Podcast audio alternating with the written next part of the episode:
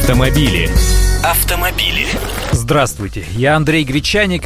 Появилась новая депутатская инициатива. Штрафовать нужно и за превышение средней скорости движения, оказывается. В недрах Думского комитета по транспорту созрела вот такая вот идея, как наказать водителей, фактически превышающих разрешенные скорости, но умеющих избежать попадания под прицелы дорожных камер.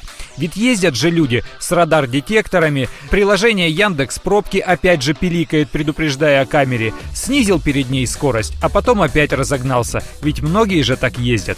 Ездим. Ну, ну вы понимаете.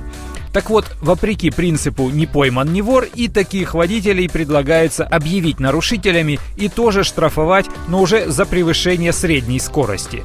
Например, дорога от Москвы до Санкт-Петербурга на машине при соблюдении скоростного режима на всех участках должна занять примерно 8 часов – Камера фиксирует выезд автомобиля из Москвы, потом въезд в Санкт-Петербург. И если автомобилист приезжает раньше расчетного времени, значит где-то он гнал. Вот и пусть получит наказание, даже если ни разу не попался с нарушениями на камеры.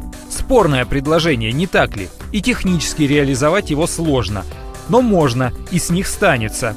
Наивное предложение вслед поступившему, а нельзя ли наказывать дорожников и всех причастных к организации движения за то, что автомобилист проедет медленнее разумной скорости, да компенсировать за их счет потери времени всем участникам движения. Ведь время, как известно, деньги, мы же в буржуазном обществе живем.